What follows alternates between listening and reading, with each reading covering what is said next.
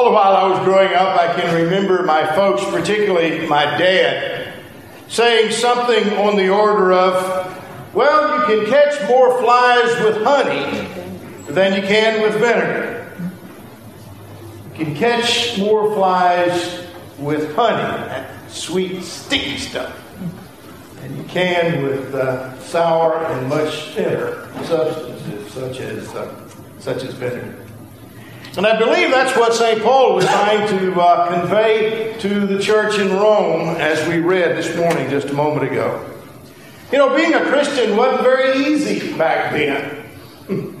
Not that it is now. In fact, being a Christian never has been easy. My guess is it never will be. Back then, as now, there were pressures from the outside. They were trying to in, exist in a society and the surrounding empire that, well, tended to view Christians as nothing but a bunch of kooks. But then things within the congregation weren't often a whole lot better and were quite confusing at times. Within the church at that point in time, there were folks from different backgrounds and parts of the kingdom, all trying to coexist together. There were masters and slaves trying to come to grips with this whole concept of oneness in Christ. All this sort of business. It wasn't easy. And in such a context, Paul's words were pointed and powerful. Above all else, he said, show genuine love. Not fake, not self serving. Genuine love to one another. Honor one another. Strive to live in harmony. Extend hospitality to everybody. Rejoice because you have an ultimate hope in God and continue in prayer, that kind of prayer which allows you to be patient in your suffering. Hmm. I got news for you, folks. St. Paul was preaching to the preacher. Pray so you can be patient in your suffering in other words, he's saying you can indeed catch more flies with honey than you can with vinegar. That's so much parental advice. Uh, these words of sound Christian living may sound good, but I think you know as well as I do that it's often not easy to, to abide by words such as these. And yet I believe that the results of living in light of Paul's words uh, can be a powerful stimulus to a congregation, to this congregation, to any congregation. I heard about a, a board meeting in a church one night in which the pastor asked one of the congregation's leaders to share an opening prayer. The man stood for a moment and then he hesitated. One moment led to another and it finally became a, a long and awkward silence. And finally, the man said, Pastor, before I pray, I've got to clear something up. He said, I've been trying to knife one of our folks in the back for a long, long time over a wrong that I thought he had done to me. I have been his constant enemy, he said, and now I must ask his forgiveness before I can pray. At that, this gentleman walked over to the man in question, reached down, and took his hand. To his surprise, the second man looked up and he said, And I've been trying to put the skids under you as well.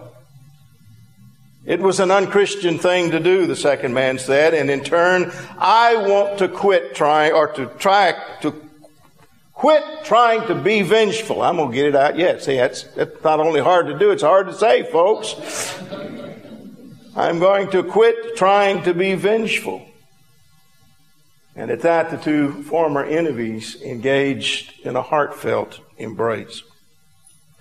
The rest of that meeting, I'm told, was taken up in prayer and in moments of reconciliation. There were words of appreciation and commendation spoken that should have been spoken perhaps long ago. And at the close of the meeting, the board secretary approached the pastor and she said, Pastor, there doesn't seem to be much to record about this meeting tonight. The wise and grateful preacher looked at her and said, Never in such a meeting has more been accomplished. He said, In fact, under new business, simply say, We loved one another. We loved one another. Is that not the business of the church? Yet getting along within the life of the congregation is, uh, well, it's not an automatic fringe benefit of accepting salvation, is it? Nor is it uh, among the rights and responsibilities uh, that we accept with church membership. It doesn't come easy. It doesn't come automatic. On the other hand, gracious living in the midst of community is something at which we all we all must work day in and day out. Acting in true love and attempting to live in harmony within the Christian community is an acquired habit. It's a cultivated virtue. It doesn't come naturally. And that's why I think both Jesus and St. Paul stressed it so very, very much. And then in his writing, Paul, who was in prison at the time, recall, he continued, Bless those who persecute you and do not repay evil for evil. If your enemy is hungry, feed him. Or if they're thirsty, give them something to drink. Kind of like what Jesus was saying, was he not, when he told the story of the Good Samaritan?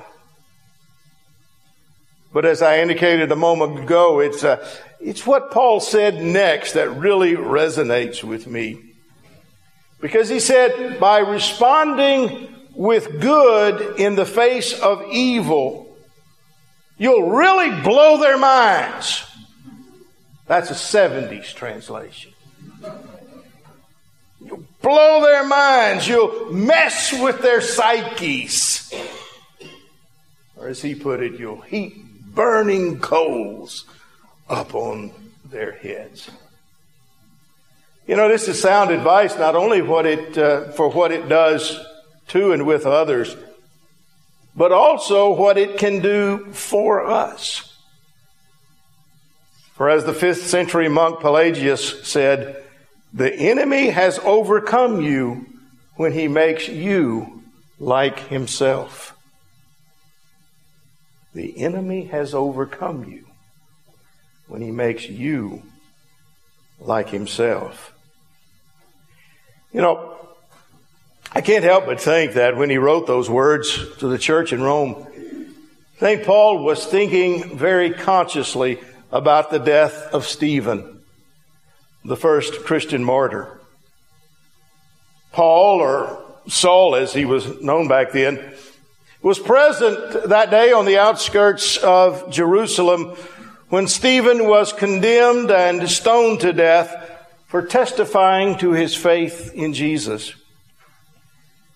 The book of Acts tells us actually that Paul not only approved of this assassination, but he even held the coats of those who were throwing the rocks so they could do so with less encumbrance.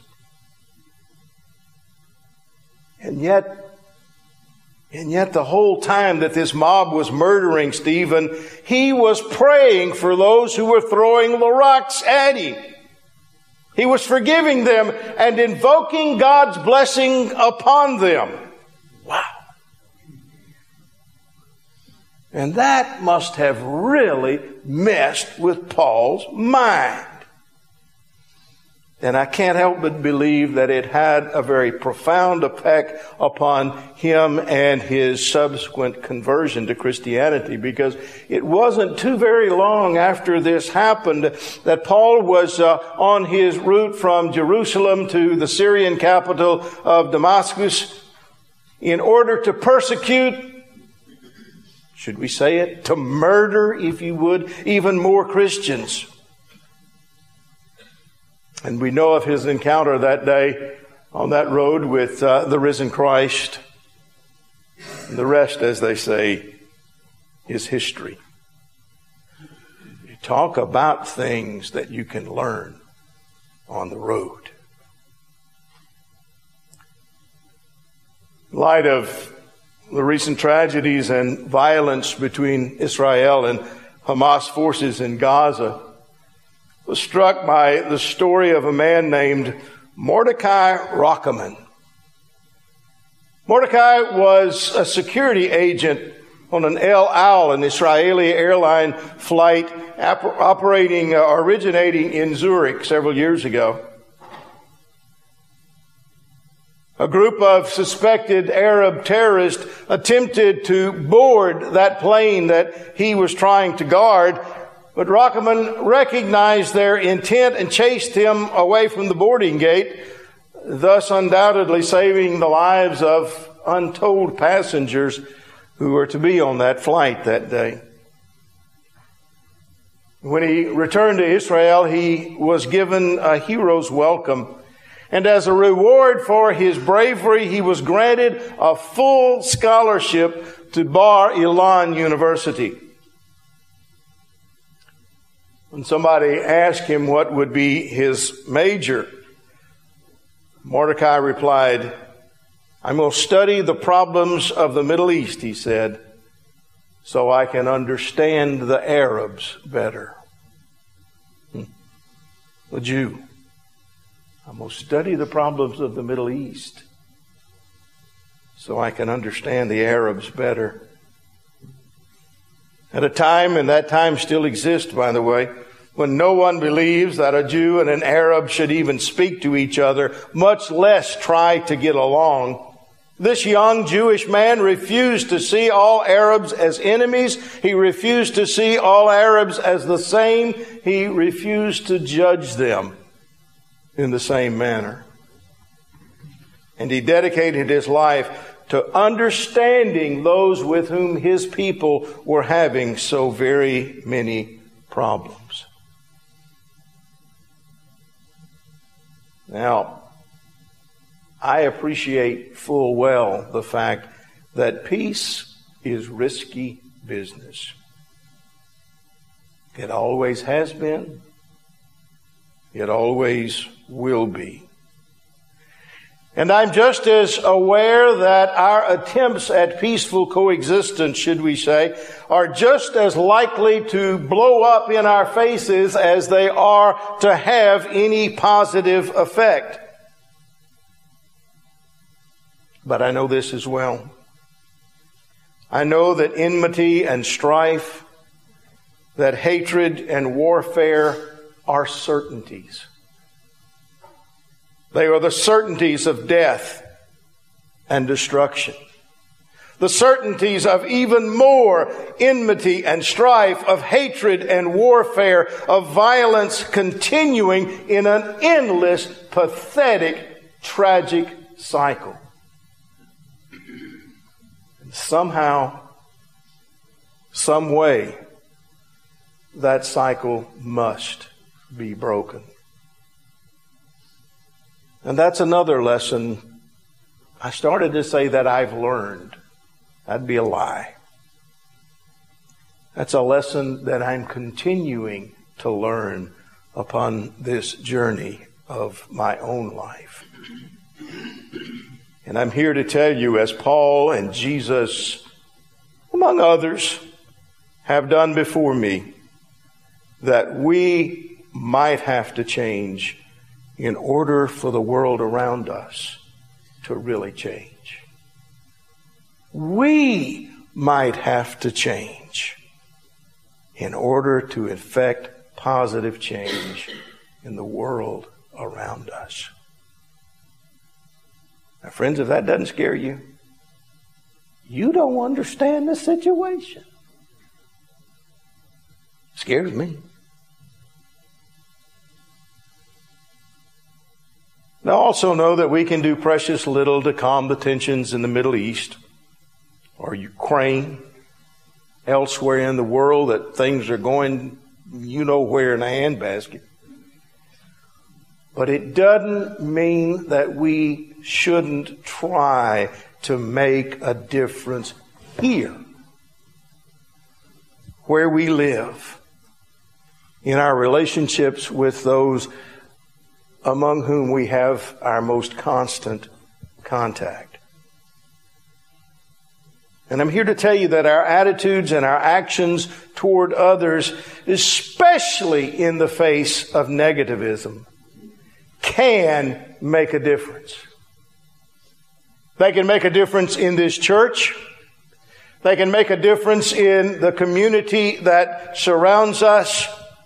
They can make a difference in the world, at least to some extent.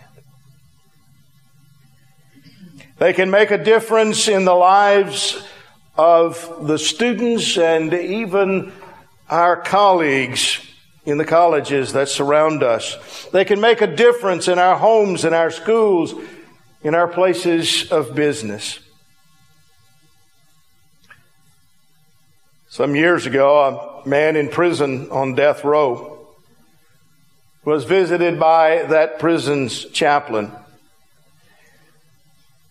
The chaplain came into the prisoner's cell and introduced himself. Then both he and the prisoner just sat there and stared each other at each other in silence for several long moments. All of a sudden, the convict looked up at the pastor and spit a huge gob of saliva into the chaplain's face. At this, the chaplain slowly removed his handkerchief, wiped the spittle from his face, looked intently at the prisoner, and said, You got any more? Grace in the faith, face of aggression is not generally a response that one usually expects. But it can have a very positive effect. And I'm told that that convict looked at the chaplain in total bewilderment for a moment, and then he broke down in tears. And thereafter began to bare his soul to this visitor. The man of God had replied to evil and rejection with goodness and with love. And you want to talk about blowing somebody's mind? About heaping coals upon their head? No, my friends, we can never expect the world around us to change unless and until we ourselves change the way or the ways perhaps that we deal with and respond to the evil, the hatred, the bitterness, the enmity that we encounter in our own lives. As Christians, we have been called to embody God's grace. That grace that's been shown in various ways to each and every one of us. We have been called, chosen, to show it to the world in which we live. And most specifically, we've been called and chosen to show God's grace in the face of the evil around us, in the face of those with whom we might have the most significant problem. No, it's not easy. Yes, it's difficult. Perhaps even dangerous. But I guarantee you that it's the only way that reconciliation or that peace will ever come about. And so may God help us and bless us as we attempt to be God's agents of peace in a hate filled and war torn world around us. In the name of the Father, the Son, and the Spirit. Amen.